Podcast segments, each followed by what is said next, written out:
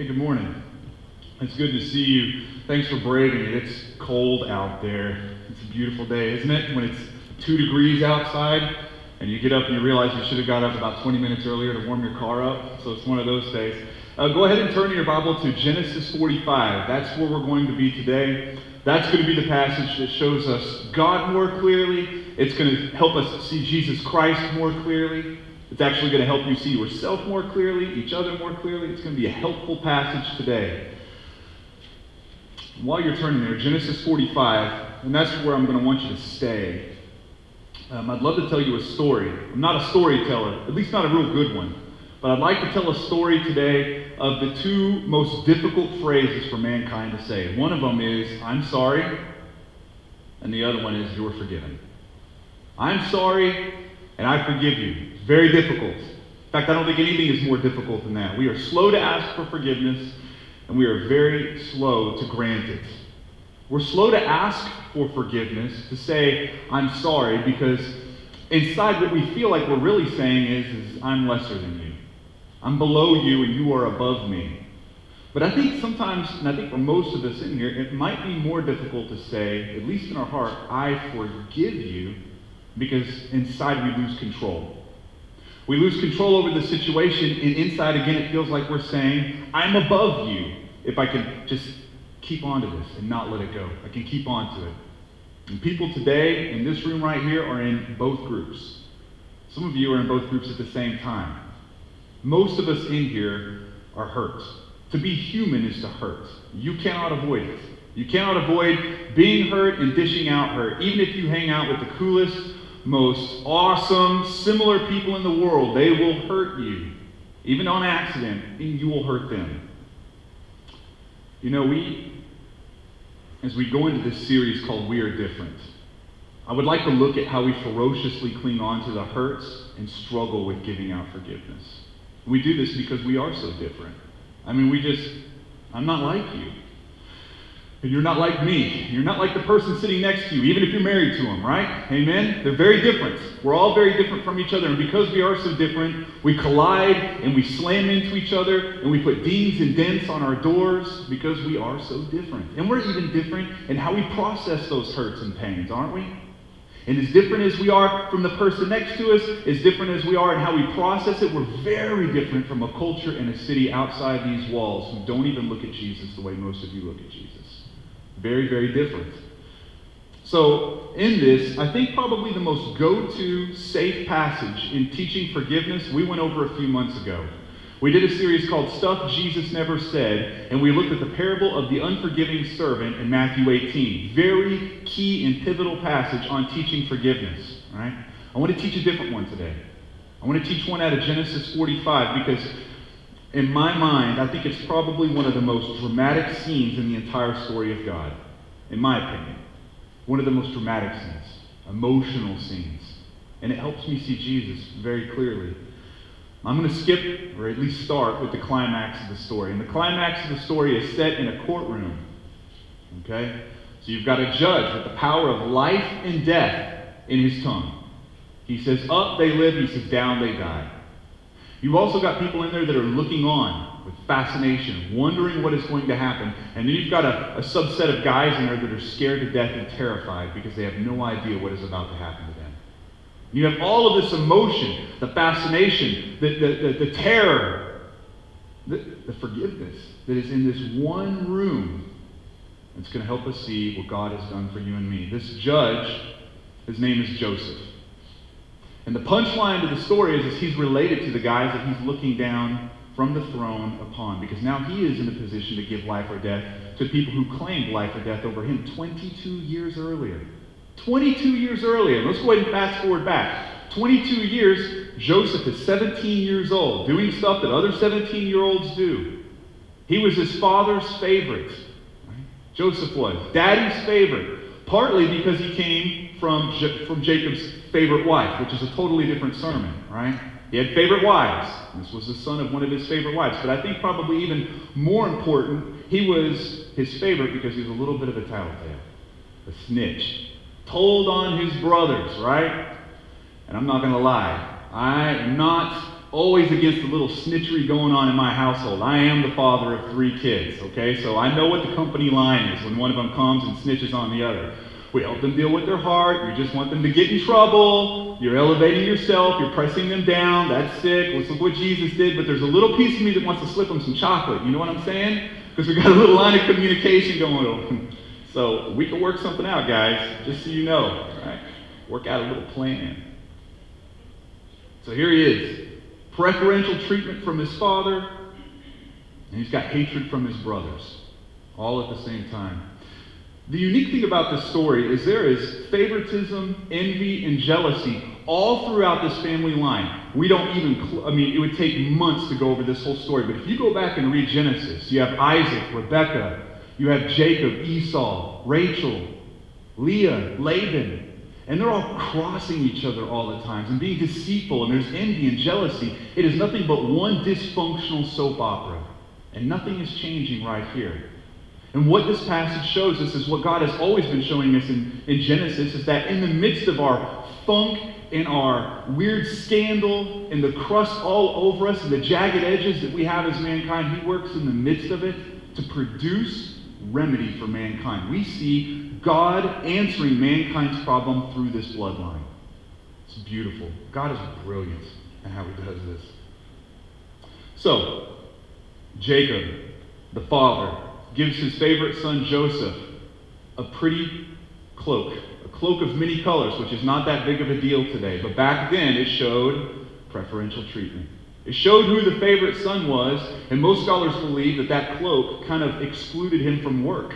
He got to walk around with a cheese tray and watch everybody else work. And anytime they didn't work, guess what he did? He would snitch.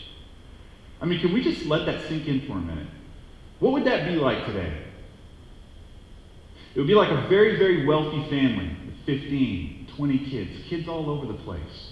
But they only leave one trust fund, just one, for the one kid who does not work, who's always been daddy's little favorite. And on top of that, he's a snitch. That's the dysfunction that we have going on right now. And then to make complications even more complicated, Joseph started having dreams that were allegedly from God. Now, today we know that they were. But back then, that, that would have got him beat up in the schoolyard. The dreams, even as he's talking about his dreams and probably abusing the announcing of his dreams, he has the confusion of his father and even the further hatred of his brothers, even more so. So, what we find later on, and don't turn there, stay where you're at in 45, but Genesis 37, if we could go and put that up there, Chris. We have the brothers off, kind of far away from home. Joseph comes and finds them to check in on how they're doing, as Joseph probably so often did with his very pretty clothing on. And he says this this is what the brothers say to each other in verse 19. They said to one another, Here comes this dreamer. Come now, let us kill him and throw him into one of the pits. Then we will say that a fierce animal has devoured him, and we will see what will become of his dreams.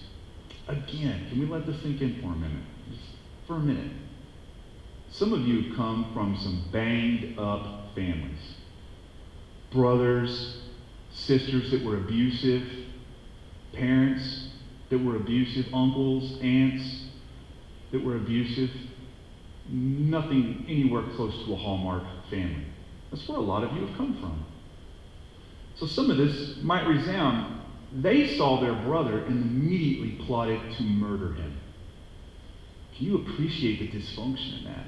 Of course, reason shows up, and they decide that it would not be reasonable to kill him because we could make money off of him. So they sold him into slavery instead. And for the next 22 years, the next 10 chapters, for the next 22 years, Joseph is hustled and shuffled off between people, starting off with the captain of the bodyguard, then to the chief jailer, then to Pharaoh himself, from job to job, from, from weird thing to weird thing. The whole time in his mind, the whole 10 chapters, probably wondering, would I be here if those guys didn't sin against me? Mulling on it, chewing on it, meditating on it. That's a long time 22 years. Some of you know this because you're there. You've been here. You might be there right now. Have you ever paid the price long term for something that somebody did to you? Maybe you've been abused. Statistically, there'd be quite a few of you in here that have been physically or sexually abused. statistically there'd be more than a couple handfuls of you.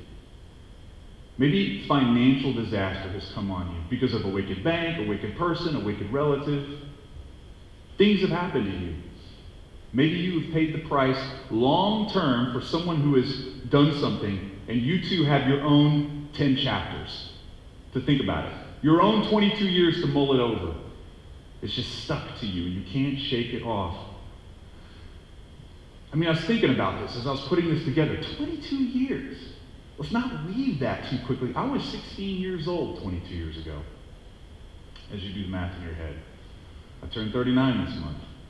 I was 16. I was learning how to drive. I was telling my son earlier, I was rocking out to MC Hammer on the cassette tape in my 84 Datsun Sentra, right? With original Air Jordans on and steps all shaved into the side of my head with my tight rolled jeans. That seems like a different universe from today. That way, it feels so long ago 22 years. It's a long time. And again, some of you know this. Some of you know this. You've been doing it. You've been offended and hurt for not just days or weeks or months, but for years. And some of you, maybe even decades. You've been hurt. And you've tried to forgive, but you just can't get there. It's almost like you're hugging a tree and your, your hands almost meet, and then it just fails. You've tried over and over again. And then sometimes you actually feel like you have forgiven. You feel like you've actually gotten there. But isn't it interesting how it just keeps coming up? Like a nagging cough over and over again, and you realize, ah, I don't think I've really dealt with that. I think, I think I might be at the beginning of dealing with it or at the end of dealing with it, but, but it's still there. It's still in my mind. I think a lot of that is because proximity has been an important part. Now, listen, when I say proximity, and we did talk about this months ago, and if forgiveness is something you struggle with, I do challenge you to go back and listen to that sermon, and I don't do that often, but we really did pull apart Matthew 18, and we really did look at that parable. But what I described then, and I'll reprise for you now, is proximity. Your distance from the offender determines the depth of your hurt, right? So occasionally I will get trolled on social media. No big deal. I don't even care. I don't even really know them, right?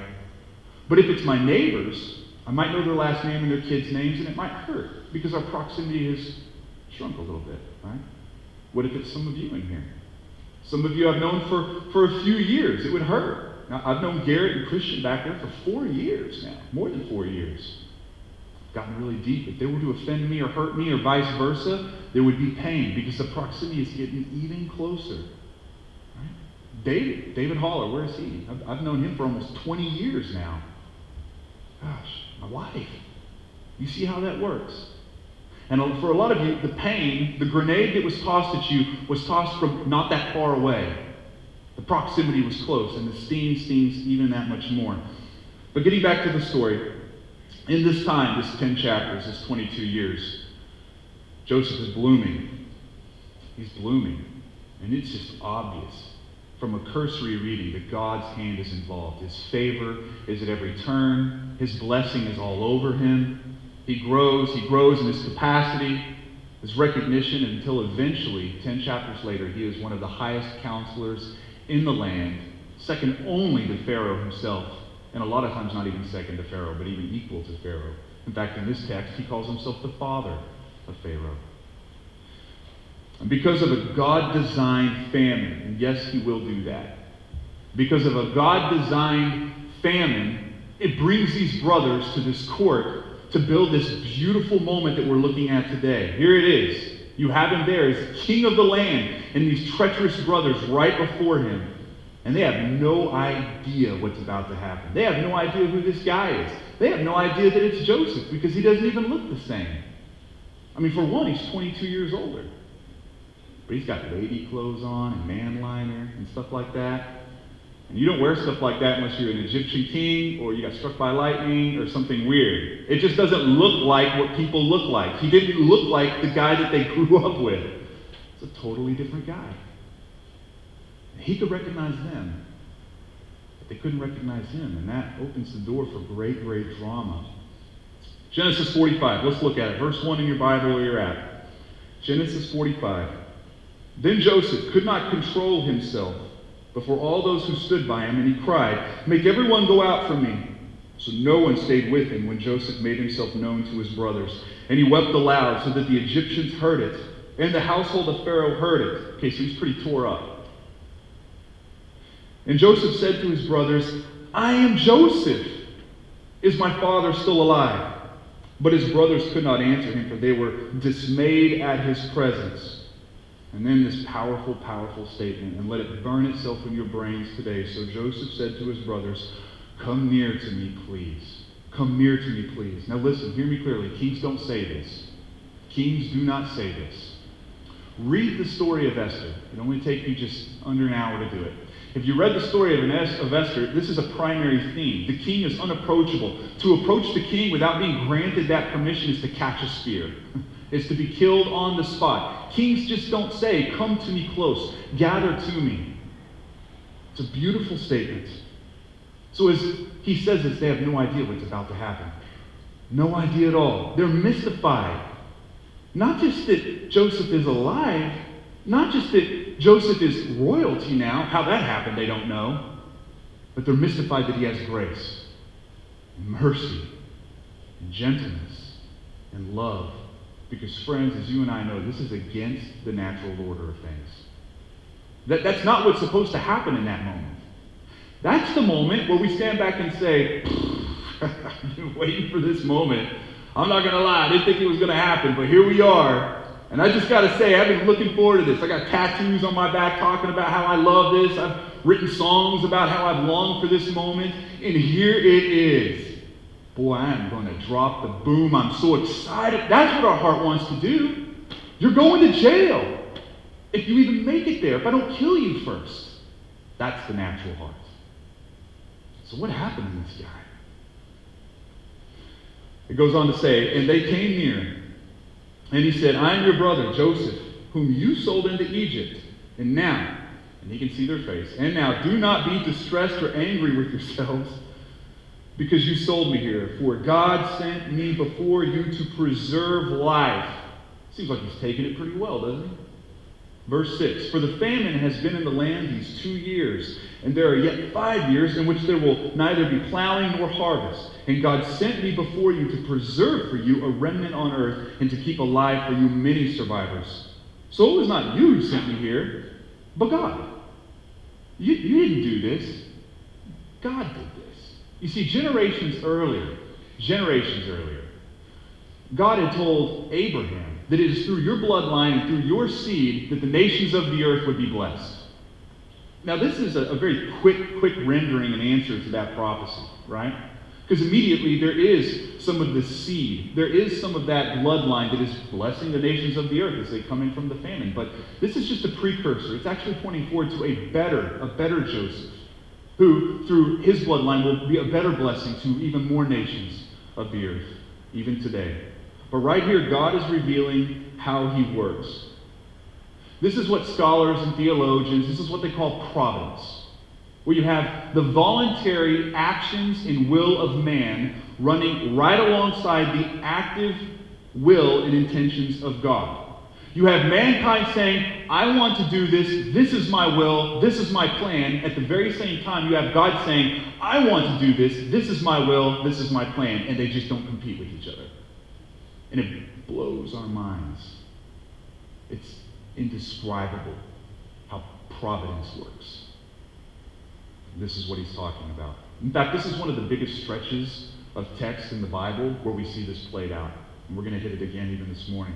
But he goes on to say, He has made me a father to Pharaoh, and Lord of all of his house, and ruler over all the land of Egypt. Hurry, come Hurry and go up to my father and say to him, Thus says your son Joseph, God has made me Lord of all Egypt. Come down to me and don't tarry. You shall dwell in the land of Goshen, and you shall be near me, and your, your children, and your children's children, and your flock, and your herds. And he's excited, you can tell.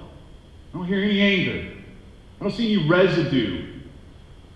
There I will provide for you, for there are yet five years of famine to come, so that you and your household and all that you have, do not come to poverty. Remember that word, poverty. You see, it's at this place in the story that the king figure is collecting a family unto himself, a family of very flawed people. He is drawing them close to him. What you see is a man who has processed well an injury due him. 22 years he's had time to process this. And I bet he had some really dark nights in the jail. I bet he had some really dark nights as he was being traded to gypsy to gypsy to gypsy until he found himself in Potiphar's house. I guarantee he didn't process it quickly. But at some point in this 22 years, in this 10 chapters, God shows him the tapestry of his design. And it is there that you can see that he found some peace in God's design in his hurt. The beauty of this passage and what elevates it beyond being just a normal story or even a good story is how closely tied it is to God's gospel story for you and me. There is a direct, a direct line. A direct line. You see, the whole story that we're looking at today is really an echo of God's gospel. It's, it, it's an echo. It's not the true original sound source, it's a reverberation of the original sound source. It's a shadow, a shape cast from the original. It's not the gospel, it pictures the gospel, it points to the gospel, it illustrates it, it forecasts it, it reveals it for you and me. And in order for you and me to begin forgiving people to God's glory and for our good, we have to read this text here with the gospel in view. If you fragment those apart from each other, this doesn't make sense. And listen, this is how a lot of us grew up reading the Bible, okay? A lot of us grew up reading the Bible as a book full of disjointed stories that aren't really connected. Cool Noah story, cool Jonah story, cool David story, the gospel somewhere in the middle of it all, right? You have cool Peter stuff, cool Paul stuff. You have Revelation, which we don't really understand, right? You have all these disjointed and weird stories that are kind of only connected because they fall within the cover of the same book. But, friends, listen, they are all pointing to God's gospel for us. It is not disjointed, it is not fragmented, it is one overarching story where all of it points to the most dramatic scene on earth in human history, which is God coming to earth, living among us, dying on a cross, raising out of the tomb, going up to the right hand of God, waiting to come back again. It all points to that, and this is a perfect example of it. It's a perfect example. Look at this story. Friends, we are the brothers. We're the brothers. We're the ones in debt. We're in a jam. The sin's on our hands. We still have the blood. We, we still have his ripped cloak. We have the stain on us. We can't get it off. We are the brothers in this.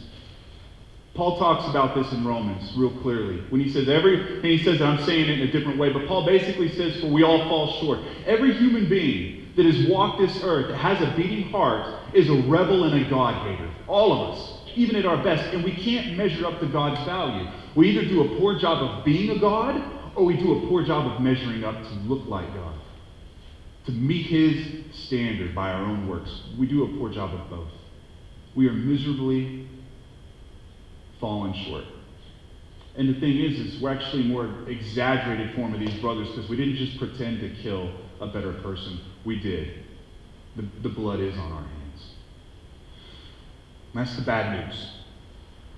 The good news, though, is that we have a better Joseph with a better grace and a better forgiveness. We receive peace and we are freed from the poverty that comes by sin and comes by death in the garden.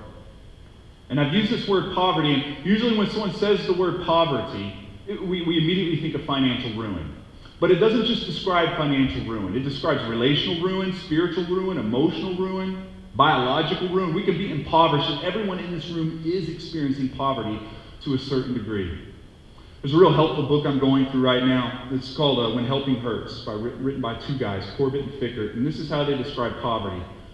Poverty is the result of relationships that do not work. They're just not just. They're not for life. They're not harmonious. They're not enjoyable. Poverty is the absence of peace in all of its meaning. And I agree. God came as king to restore peace and eradicate poverty. Where there's brokenness, he brings wholeness.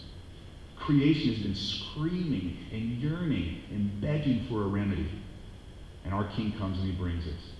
So here is the punchline. We are the dirty brothers, and we appear before a better Joseph. We are the dirty brothers. We have a better Joseph looking at us. And what does he say? But the most beautiful words that we could ever hear come near to me. Even with our sin and our stink. We even haven't had a, a chance to say how sorry we are. Come near to me.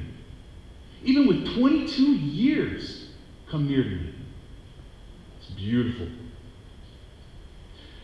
I see this, and it gives me a deeper passion for Christ.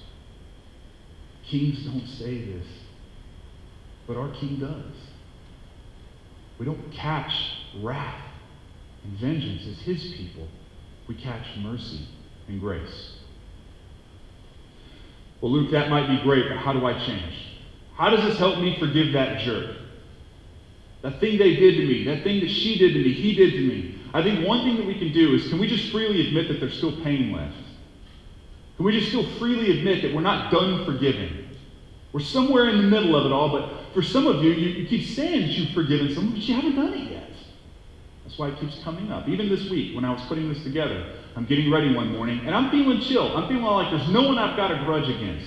There's no one I have any bitterness or unforgiveness with. And so I prayed that dangerous prayer, which I hope God helps you with today. God, can you show me people that I'm struggling with, that I've just not finished this process with? I don't think there are any, because I'm feeling pretty good about it all. But just, just in case.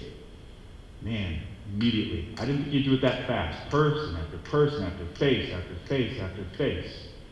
And I realized, man, I have stopped short of understanding what God's gospel has done for me. I've stopped short. So I think we should freely admit that we might be in the process of forgiving, but most of us haven't finished. And we still struggle. And it's important for us to admit where we have unfinished business. Super important. It's easy for us to see this on other people, isn't it? It's harder for us to see it in ourselves. You ever talk to that person that they always bring up that hurt in every conversation? And if the conversation isn't about their hurt, they're going to somehow get it there really fast. Every conversation, it's all over. You just want to shake them and say, bro, get over that. Like, straight up, get over that. They can't. They're trying to use everything but the gospel to forgive that person, it is just not working. Easy for us to see it in someone else, very difficult for us to spot it in ourselves. It's also important for us to recognize that God understands, sees, and recognizes our hurt. I think a lot of the reason we hold on to the pain and the carnage that has happened to us, a lot of the reason we hold on to it and we won't let it go is because we feel alone in it all. We feel like God doesn't see it. But no one sees it but me. So if I let go of it and I've given away control of this, then that makes me extra alone. So we hold on to it with just white knuckles. If God isn't controlling this, then I will. And that gives birth to bitterness and grudges. And I think that's where it is. I think it's our hungriness or our, our hungry nature for control that, that provokes that. So, as Kevin said earlier, we've been going through the four G's.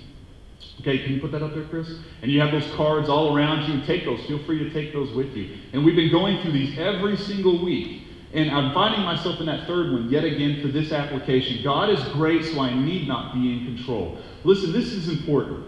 Okay? It might look like a gimmick if you've come in once or twice. We really are doing this until this whole series is over. Because this is the Rosetta Stone for how we counsel each other and ourselves. This is a new language. When you're meeting with each other, when you're, when you're meeting with yourself in God, this ought to be the language that you're using to preach the gospel to self and to others.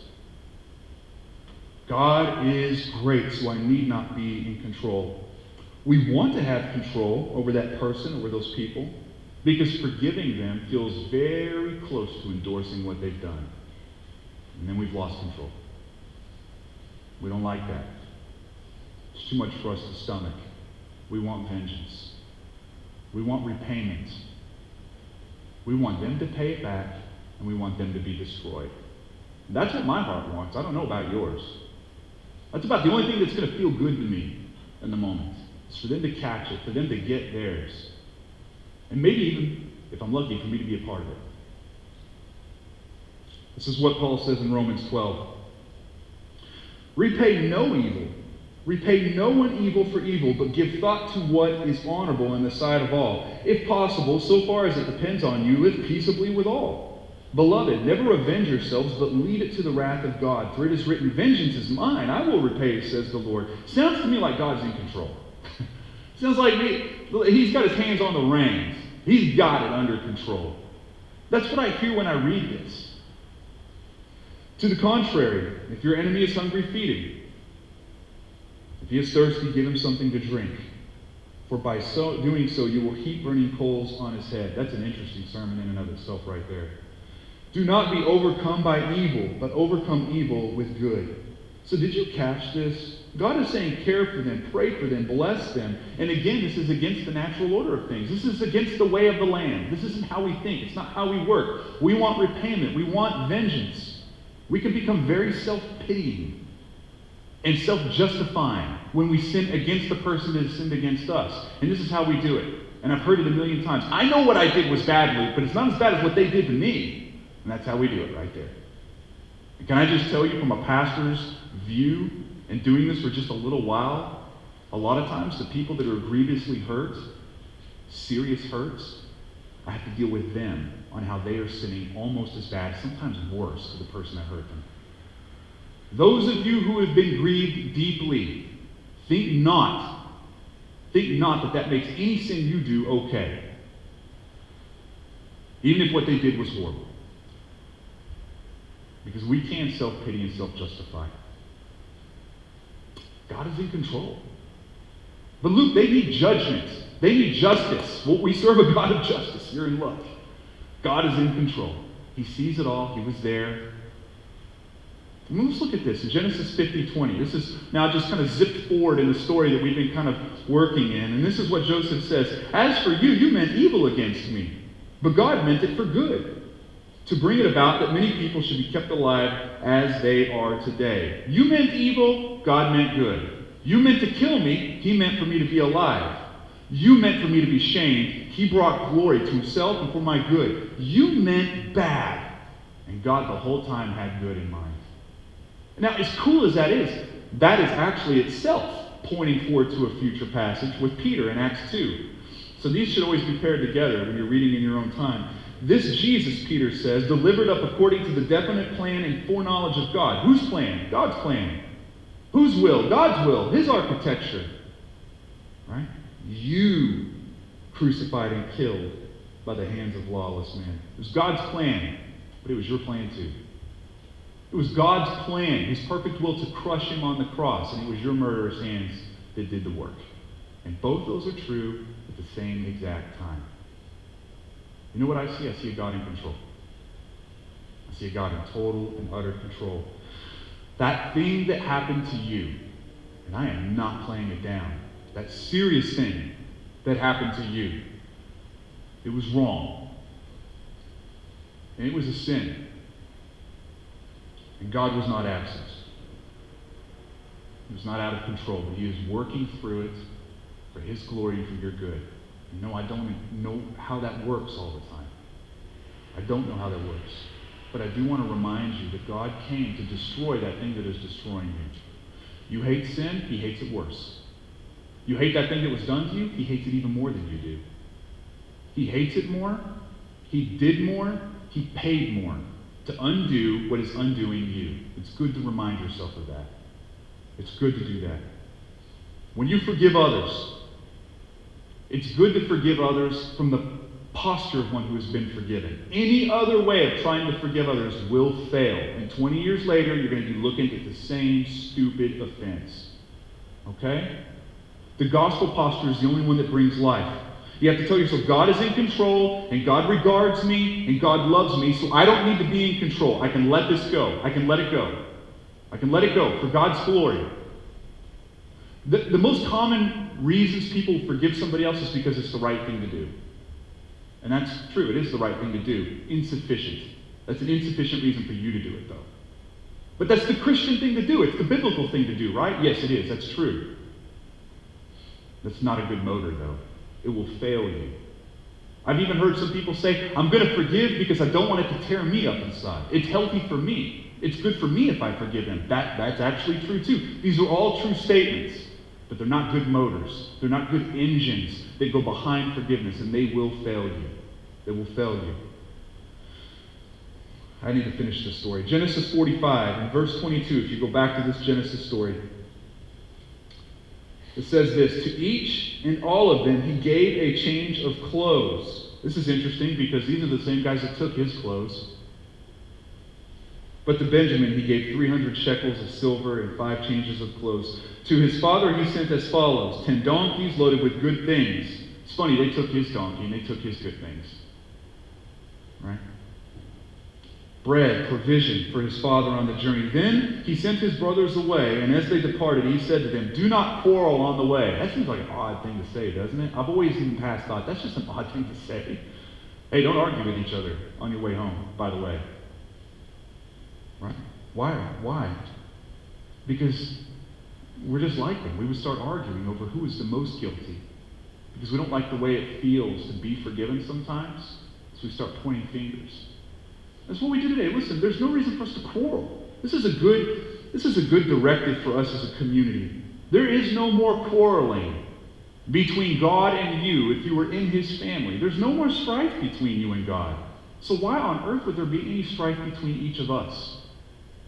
Why would there be any quarreling with us?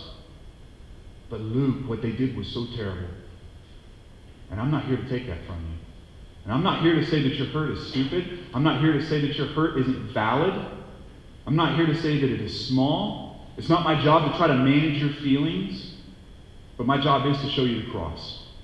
My job is to show you what God has done for mankind through the person of Jesus and what it says to your wounds and your hurts. That is my job.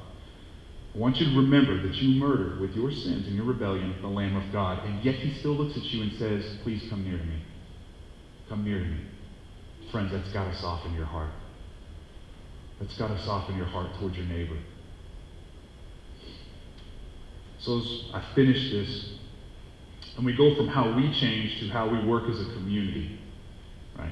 Because as a community, we do slam into each other. We do cause dents and dings if we do it well. If we do it well. How do we pop each other's dings and dents out? How does that work? Right? I think one thing I can do to give you as an application is a lot of times people will pretend that that thing that hurt them didn't hurt that bad. There's a little bit of a, of, of a pretending that, well, it's not that bad. I mean, I, I know it sounds bad, but I'm over it now. And I think what they've done a lot of times as I talk to them, they've trusted time more than they've trusted God. They've trusted, they've trusted time to erase that sin and the pain of it more than they've trusted what the Lord has done. Because you know how it is. You, you feel hurt, but a week later, the sting is still there, but it's just not as stingy, right? Ten years later, you remember it. But it's not there as egregiously. It's not, it's, it doesn't have any more teeth or, or it just stinks. I think this is what I see the most. And I've even seen this with people who have had bad crimes committed against them. Bad ones. Stuff that breaks your heart just to hear it. And here it is, years later, they act like it's not a big deal. It is a big deal. It is a big deal. Listen, when someone tells you something like that, don't let them off so easy. Yeah, I was beat up when I was a kid, but it, it's not a big deal. It's not a big deal. It's not processing it well. Help them. Say, well, sounds like a big deal to me. And work with them through that. Show them the gospel in this. Show them that God is in control. Help them. Help them. You know, I eat a lot of meals that my wife cooks. She cooks a lot. She cooks really good.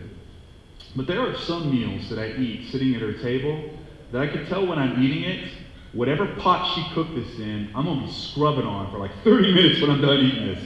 Because I clean most of the dishes, and I'm like, mm, this is good. It's all kind of sauces and barbecue sauce and all. But I know what happens when you cook stuff in that in, in those sauces. It just becomes plastered on the side of the container.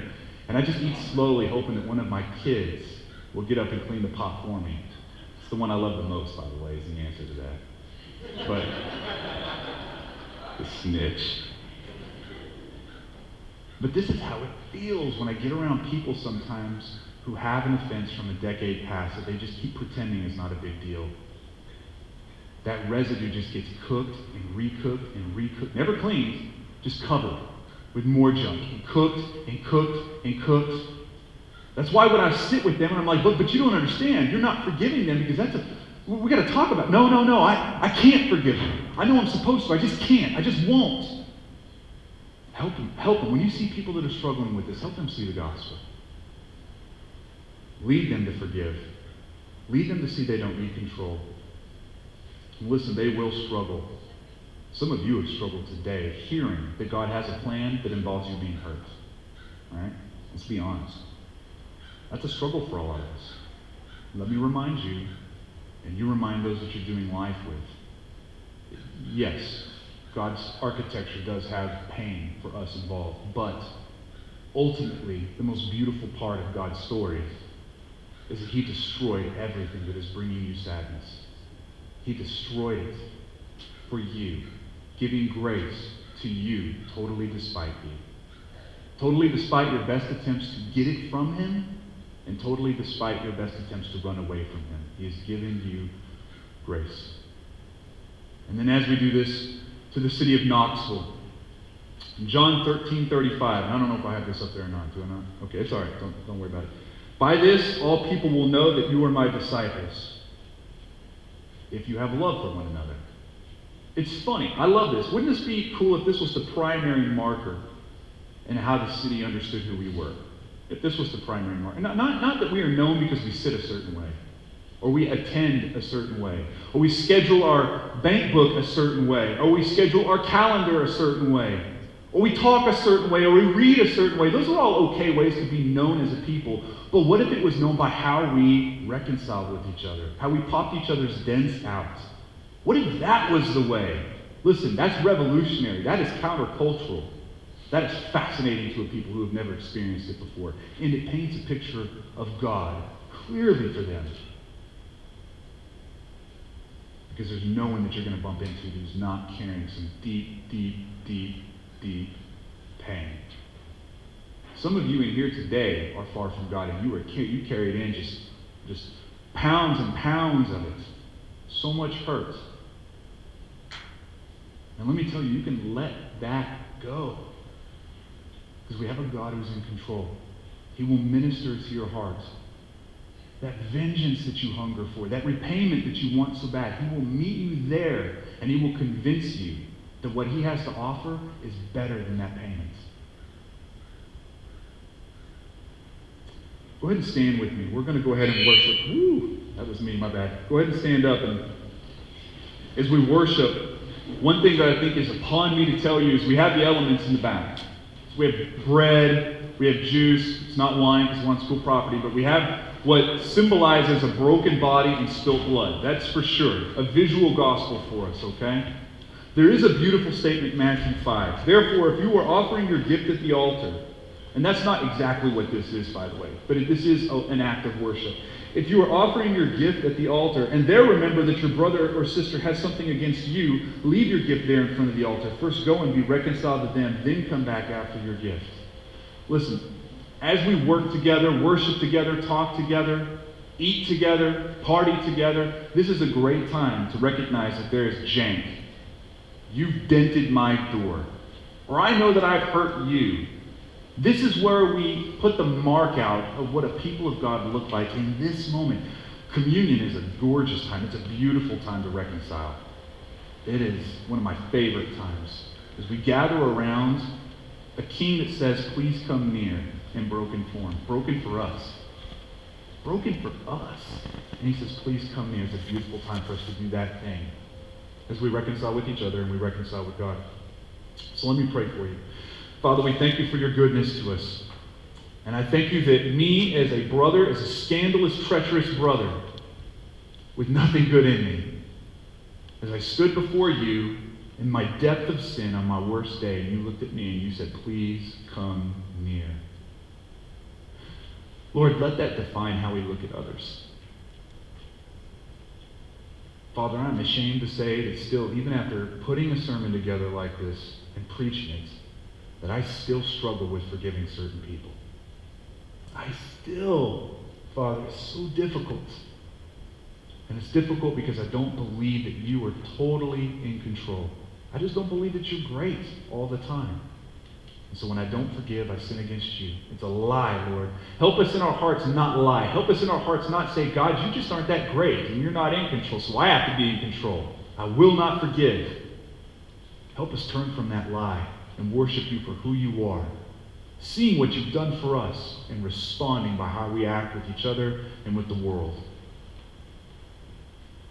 Lord, because we want to be a missionary church. In no way, shape, or form are we going to make any sense to this city if we are known by other weird things and not known by our love for each other. It just won't make any sense. It won't translate.